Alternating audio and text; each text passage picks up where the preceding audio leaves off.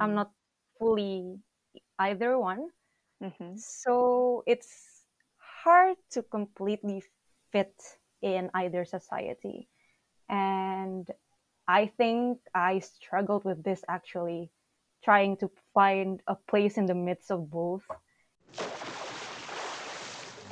Hi, everyone, and welcome to Deeper, a podcast where we try to encourage more in depth thinking and talk about some of the issues and questions in life and the society around us. We are two friends. My name is Nadhira. And I'm Jessica, and we made this podcast to share with you our opinions on these matters and to encourage you guys to do the same with us as well. And without further ado, let's dive right into today's topic. So, today we have a very interesting topic because we experienced it firsthand and we both realized that in this unprecedented times, some people, either students, families, working adults, they are forced to return to their home countries due to many reasons, and one of it could be COVID 19. So we are talking about culture shock and reverse culture shock from our experiences and also some things that we've read about recently. And I completely agree with what Jess said about um, people having to suddenly move back to their home countries, maybe. But also out of this context of you know the current lockdown and the restrictions, I guess it's also applicable to children or other people who may have to continually move countries from their home country because of their parents' jobs, for example, or for uh, any other reasons. And yeah, we, like as Jess said, we both experienced this culture shock and also reverse culture shock. But I guess, as Jess suggested before to me, uh, before we get into our stories and thoughts and opinions, I think we can just give a bit of background behind what culture shock and reverse culture shock is because maybe not all of us um, kind of know what it is. So, to start with, I think I can read out a definition from long, long ago about culture shock and is formally defined as the process of initial adjust, adjustment to an unfamiliar environment. Of course, it's it's a bit intuitive, I guess, because you know when you're in a new country that is different to your home country, it's of course it's gonna be strange to you, and so that shock you're feeling is is what is defined as a culture shock. And on the other hand, reverse culture shock is the opposite. Instead, you're feeling unfamiliar to the society of what is essentially your home country because you've lived abroad for so long and you've been so accustomed to uh, the setting in that foreign country. So, yeah, this is just a, a short background on culture shock and reverse culture shock. And when I was actually trying to understand more about it, I came across this academic research, and I guess Jess have um, Jess has uh, kind of skimmed through this as well. But Mm. it was um, uh, research in 2016 on culture shock and reverse culture shock, so both ways, in international students, and it was carried out in a sample of uh, international students in Australia. And basically, the study, this research just just studies the the role of cultural intelligence on culture and reverse culture shock in international students. Um, it's a long study, but the main conclusion that I can get from it is that cultural intelligence and awareness is very important. In the context of the study, they concluded that it's very important for universities or workplaces to provide some sort of information or information session or support for international workers or people or students because culture shock can negatively affect their behavior and cognitive processes and as a result it can affect the effective effectiveness of our work and our well-being and basically our daily functioning Mm. and yeah and i think jess and i can relate to that later on Mhm. but yeah similarly um, for international students going back to their home countries so this is in the context of reverse culture shock now it's also important for them to be well informed about the changes that may have taken place since the last time they visited their home countries. Well yeah as the as the study highlighted a limitation of this concept is, though is that of course it's kind of hard to measure these things or carry out these um, suggestions but the study just shows how important our awareness is of different cultures in uh, mitigating our culture or reverse culture shock Mm, That is so true. Wow. but yeah of course you know as with many other things it's not something that immediately happens i guess right culture shock or reverse culture shock is a process as well and it's not an immediate thing that affects your daily functioning Mhm. and i came i also came across this yeah theory you can say back from 1955 about um, the culture shock u curve. It's termed as basically it's just it's a concept by Lysgaard and it shows that culture shock follows a kind of a u curve pattern or maybe it can it's it can be a w depending on how how how many dips you have along the culture shock or reverse culture shock that you may have. So basically in a short form when we arrive in a foreign country whether foreign here means a literally foreign country or your home country that you've be, you've lived out for so long from people tend to experience a quote unquote honeymoon period where the new environment and culture is new and very exciting to to them. Soon after however as we realize and internalize the differences we fall into the pit of culture shock or reverse culture shock. And that's the bottom part of it. But gradually though as we adapt to this new setting and accept the differences we become emotionally and psychologically stable again. And i guess this may not be applicable to everyone but i personally can testify to this and i guess some others around me as well like jess for Mhm. example and some of our other friends for some this experience this experience can last for weeks but some for some others this can last for longer months or maybe a year depending on you know how how shocked you are Mm. to this new culture so yeah that's just basically that's just basically in short what the culture shock u curve is I think it's kind of relevant to us because you guys have might not known or might have not known. I moved back to Indonesia a year ago after spending almost five years abroad, one four years in Malaysia and one year in the UK. And Nadhira, who's lived out of Indonesia for most of her life. How long were you in Qatar again? i was in qatar from 2005 until 2017 so i was there for 12 years which is Half of basically more than half of my life i guess. Wow. and then yeah and then and then as you know like i moved to malaysia as well for my university and then i moved also to the uk but yeah. You know this is a very interesting question that i want to ask you Jess not always but like you sometimes you point out point this out the fact that you sometimes you feel a kind of reverse culture shock when you go back to indonesia. You know despite the fact that you've only been out of indonesia for five years i guess right Mm, that's true.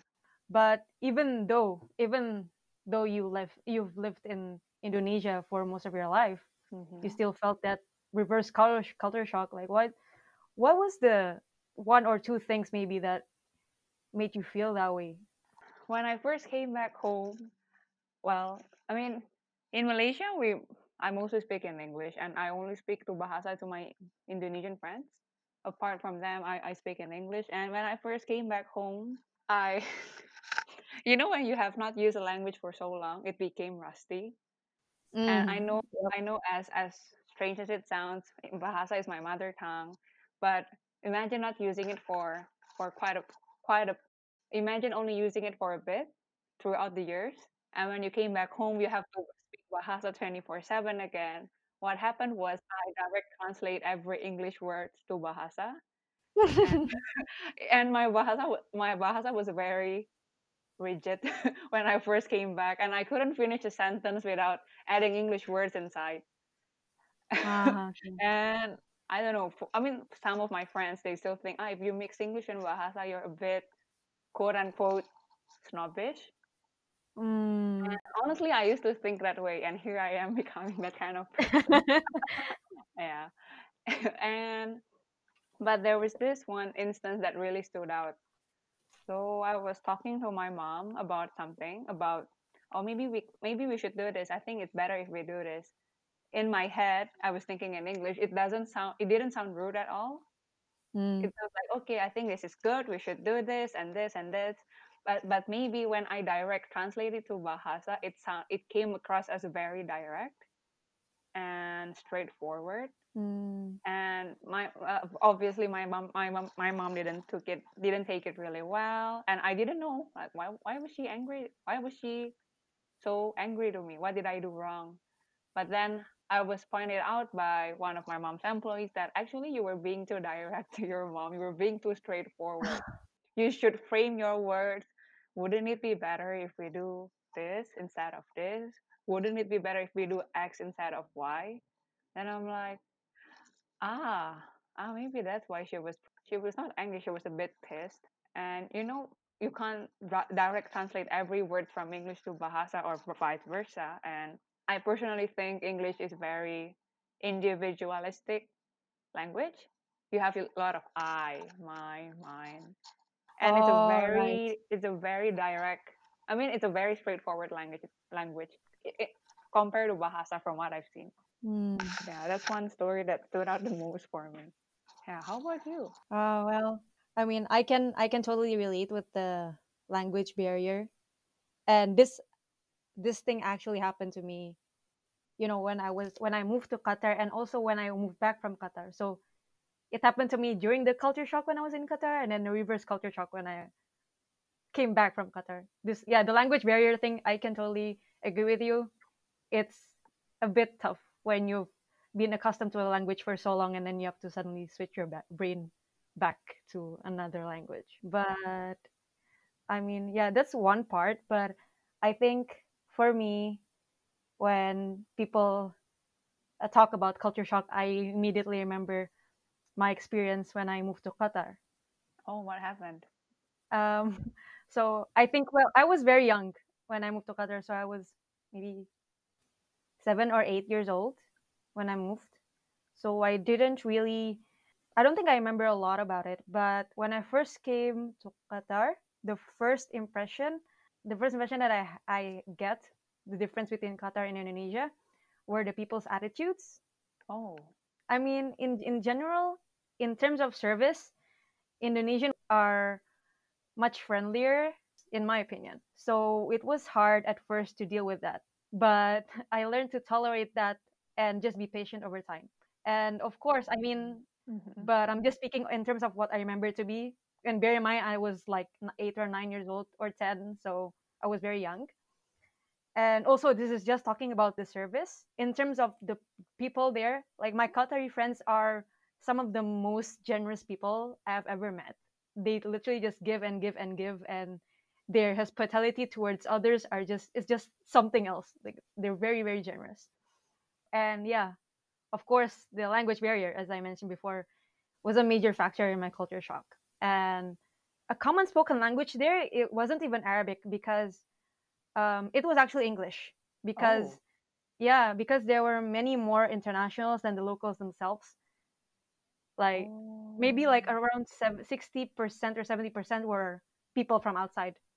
oh, wow, that's interesting. Because yeah, because when I came, it was a time when the country was developing the city and and the environment and the economy, and they didn't really have the manpower to do it. So they they recruited people from overseas. So as a result, there were a lot of internationals in Qatar. So two two of the main languages were Arabic and English. But since there were a lot of internationals, so I spoke in English mainly. But Mm. at that period, I was eight and I barely spoke English. So I kind of struggled with communication for the first six months or so, I'd say. And this story was com- comes back to me. I remember when I w- during my first few weeks in school, I remember the teacher asking me to throw something in the rubbish bin, but I couldn't even understand that. You know, I couldn't even understand the teacher asking me to throw something in the rubbish bin. And Oh. thankfully, I had two other Indonesian friends in in my class who are who've been there for um, a couple of years before me. So thanks to those two friends, they really kind of helped me out with the translations, and they're really patient with me because I, I really I could not. I literally was just learning as I went along in school because I, you know, I I gotta start school. You know, I can't wait until I master English. But I mean, side story. Then I took like intensive English classes for one year after school, Oh. and I think because I yeah, because I think I was um because when you're a child you get things faster, I guess. So Mhm. and given the environment I was in, English was very spoken. So yeah, I, I, kind of I learned to adapt with that quickly. And anyway, there are a lot of other things that will probably pop in my head when I think hard about it. Mhm. But these two things are the first ones that come to mind. And also keep in mind the fact that I moved when I moved, I was very young. So I didn't really recall much experience in the society in Indonesia and community.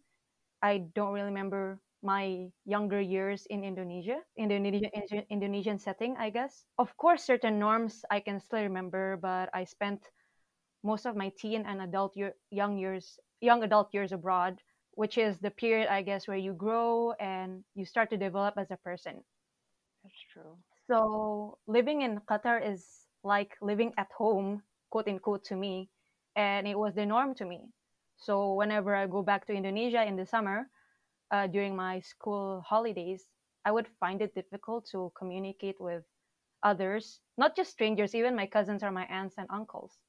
Mm. And it's hard for me to catch up with what's happening in Indonesia because I guess you know it's things are always changing. I mean, wherever you are and there was a bo- there was so there was both a language and a cultural barrier to me Oh. and qatar was my home for 12 years and of course i can never i can never be fully qatari because one it's not technically and legally possible. Mhm. but also at home my parents were throughout the years that i was in qatar at home my parents were still instilling indonesian values values towards my brother and i. And we would still speak indonesian in in in, in at home. But yeah i'm just maybe not very exposed to the formal language and also formal culture is just how my parents um you know treated my brother and i in the indonesian setting at home so as a result i'm not fully qatari or arab nor indonesian i feel Mm. i'm not fully either one Mhm. so it's hard to completely fit in either society and i think i struggled with this actually trying to find a place in the midst of both. And i think many third culture kids can relate with this. And with the idea that reverse culture shock is probably more evident or among us rather than the culture shock. And yeah just a note on you know third culture kids if if you haven't heard about it's just basically children who live in a society or culture that is different than our parents' na- nationality and spent most of their childhood years there so for me because i've lived so long in qatar Mm. i i think i'm termed as the somewhat third culture kid. I don't want to self-define myself, but I feel like I I, can, I kind of fit into that um term. But I'm curious though, when you first got there, what I mean, what shocked you the most, apart from the service and the, I mean the language? Like, how how did you adapt? Did you, I mean, did you have any difficulties trying to understand what the teachers were saying or your friends were saying? I mean, how, how did you adapt to all that? it was there is no one set answer for that. It's really basically like I said, you know, learning as you go along because Mm, um like your life can't stop just because you don't understand something and you gotta you gotta just go with it. And I guess the same for you as well, just like you it was time for you to move back to Indonesia Mm, and you know you gotta start you gotta start working you gotta start living your life again with your family and the mhm. people the new people around you in indonesia and you know just because we're shocked doesn't mean The i think life stops there. that's true yeah and going back to your question yeah i i, I experienced a lot of like difficulties in trying to understand what people were, were saying or what people are doing but i think because i was also very young Mm, so and i haven't i wasn't fully developed as a person yet and my personality still changes you know. So i think living in qatar is it had a very uh, large impact on the person i am today. Mm, so i mean i think it, it's different to your case because you know you've already had this you've already had this mindset you know i mean you're already um, adult enough to you know make decisions and everything that's so that's true. why maybe for you it's kind of hard when you move back but when I moved to qatar Uh-huh. the culture shock wasn't that evident though it, it, it did have an impact but it didn't last for a long time because i was very young Right. Oh. Mm. So i guess i guess like the reverse culture shock is actually like you it's actually the one that that's kind of impact me the most because i moved to a different culture when you know i'm i was 16 17 so Mm. yeah and which one do you see as your home?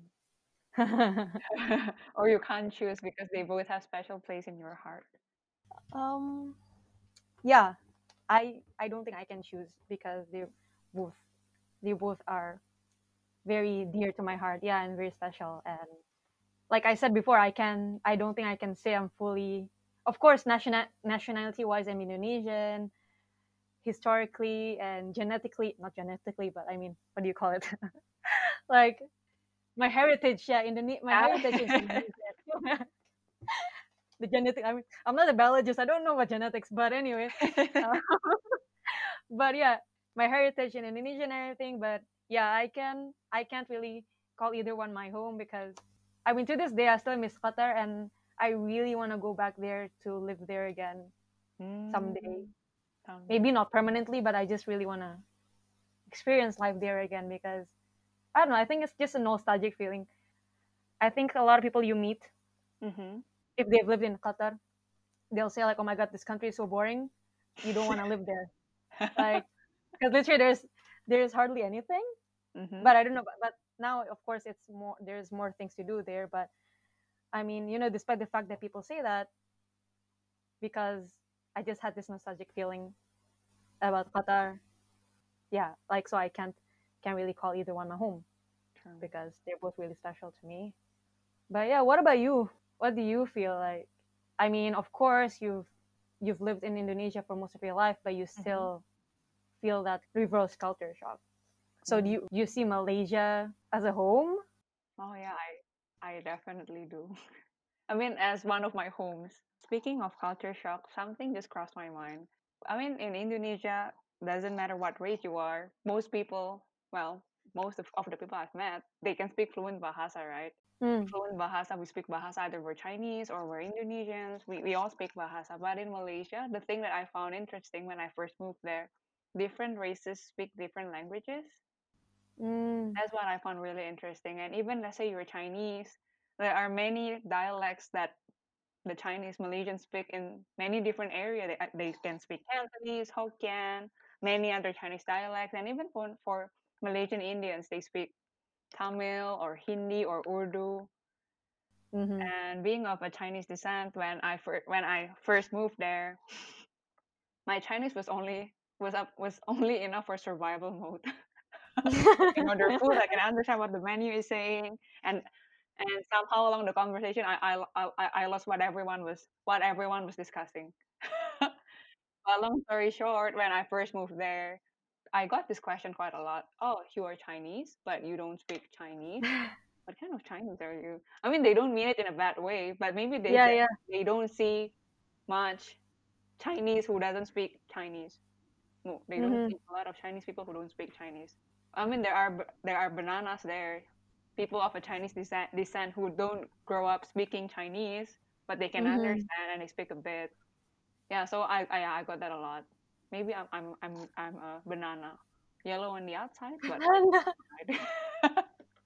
yeah, and the language barrier to to touch. Um, when before I moved to Malaysia, I spoke Bahasa twenty four seven, but I enjoy watching English movies. I I don't know, and one of my hobbies is writing emails. I I know it's weird, but long story short, when I first moved there, when I was eighteen, I couldn't even, you know, like say two to the power of two. There's you know the small number on top. oh Yeah, I, mm. in Bahasa we call it pangkat, right? But when I hmm first moved there, I'm like, what's I don't I didn't know what the word was, and I just spoke to my lecturer. Oh, you know the small number on the top, and and luckily my lecturer got understood what I was saying. But yeah, that's another story for another time. yeah but i guess because in malaysia it's funny that you, you you you point out the multicultural aspect of it i think you you got i think you got um you got that comment because in malaysia you know like you said the chinese are expected to speak chinese indians speak indian. In Mm, indonesia it's not actually the norm. Like people just yeah. speak bahasa right every day. Mm, i think you know looking back at it it was funny that when i moved back to indonesia from qatar think 2017 around that and yeah I, I i lived in indonesia for a brief amount of time. Mm-hmm.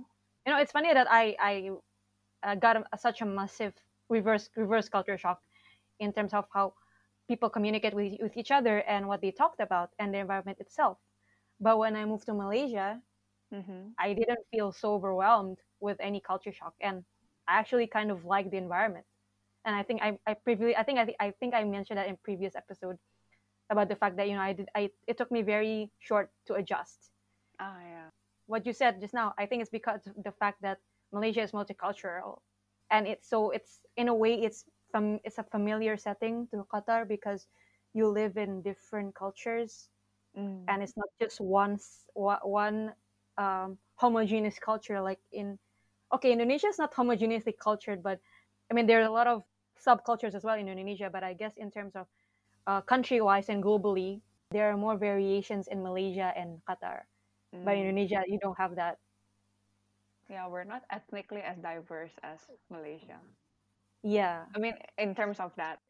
I guess from this we can say that whether you whether or not you experience extensive culture shock is also affected by our preferences and our ideal environment like uh, the idea of our ideal environment i guess Mm, i for example like i didn't feel any culture shock when i moved to malaysia because you know that's i guess that's because it's my ideal environment i guess yeah, could be, and you'll grow accustomed. I mean, to live to live in a such diverse environment.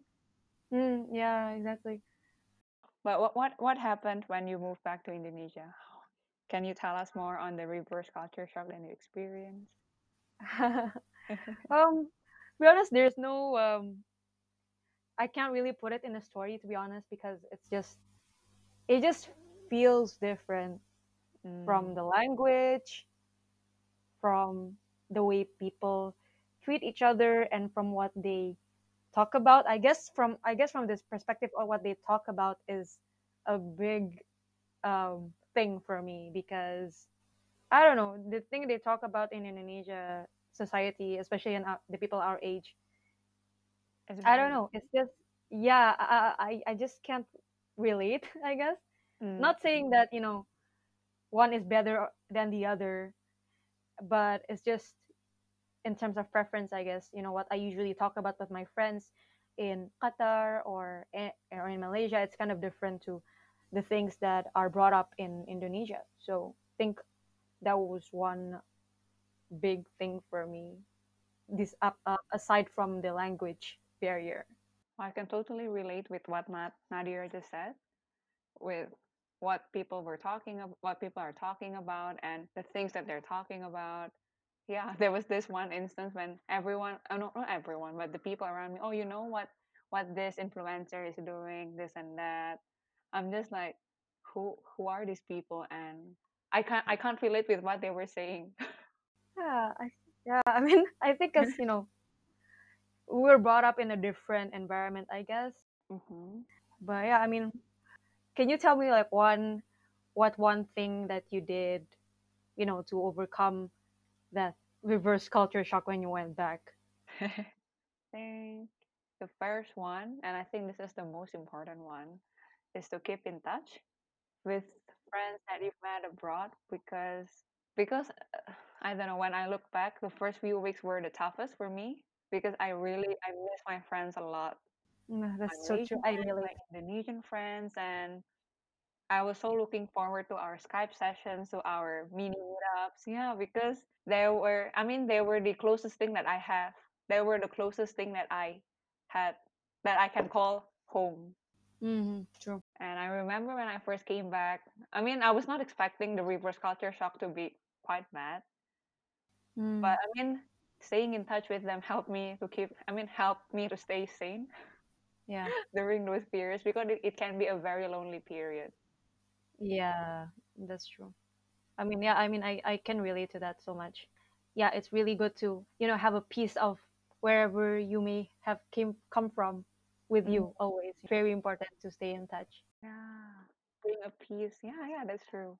yeah I mean, I think I I think I need to learn from you as well.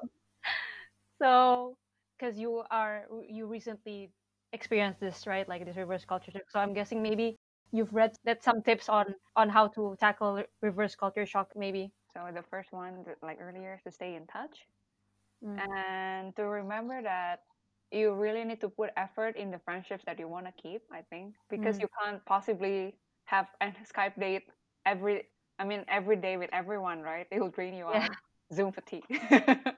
But I think yeah, I think you have to be mindful with the friendships that you want to keep and the Mm. circles that you want to keep. And the second one to be patient with yourself and with the people around you because not everyone would be excited to hear your traveling stories or living abroad and that's okay especially if they've never lived abroad or they don't travel as much Mm. and yeah and that's that's okay because they they can't really see our point of view and I mean, there, there, there would be times that you are excited. You, you want to tell people, oh, this is what I experienced when I traveled to this country and I lost my wallet and la la la.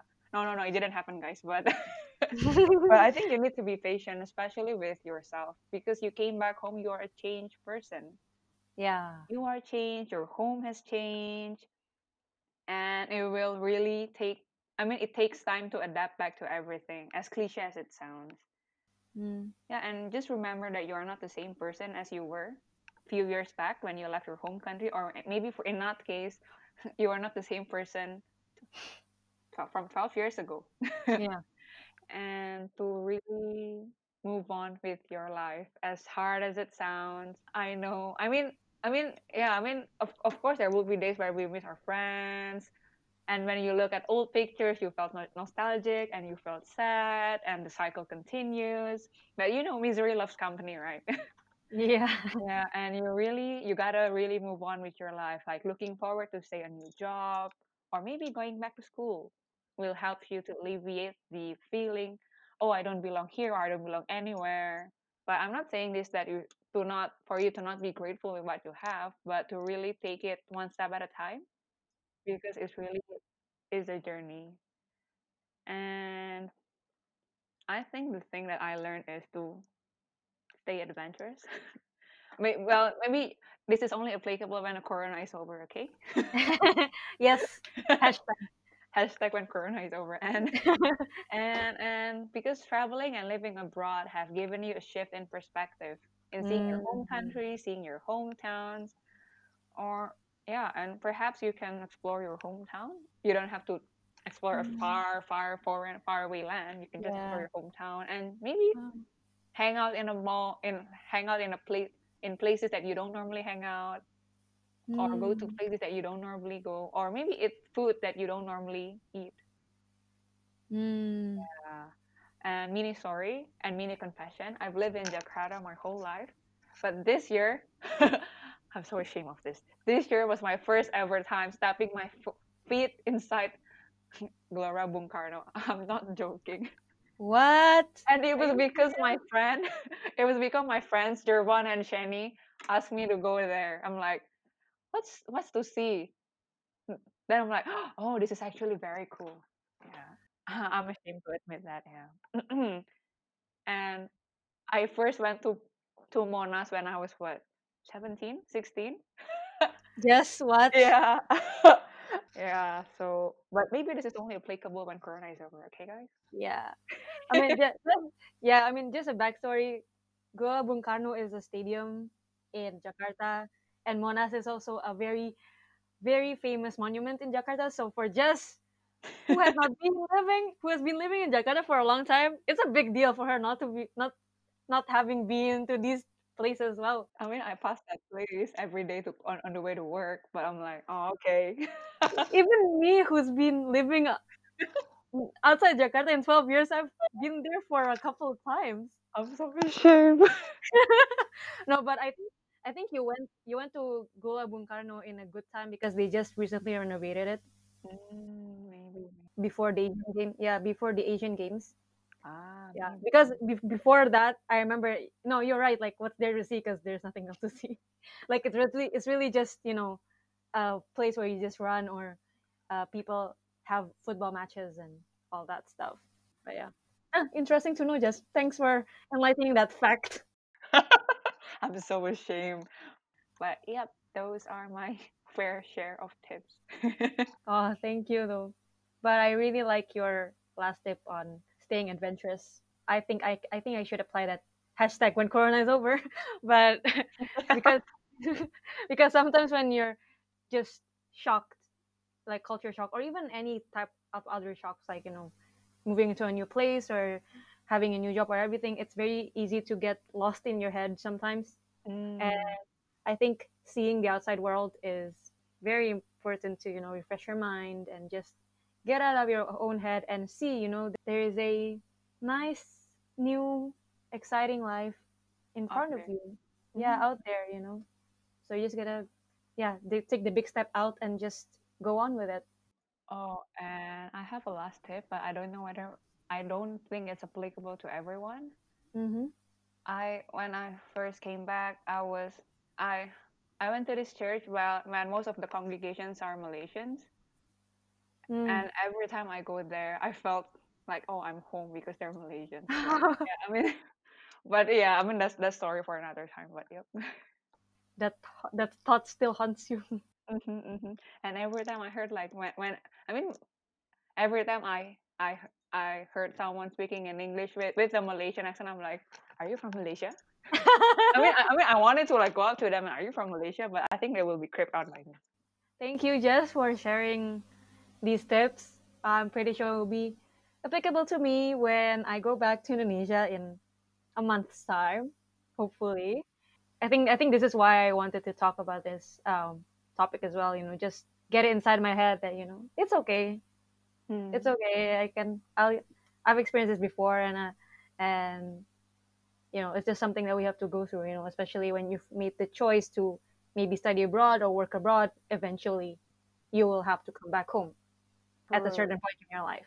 So we just gotta be prepared for this. Mm-hmm.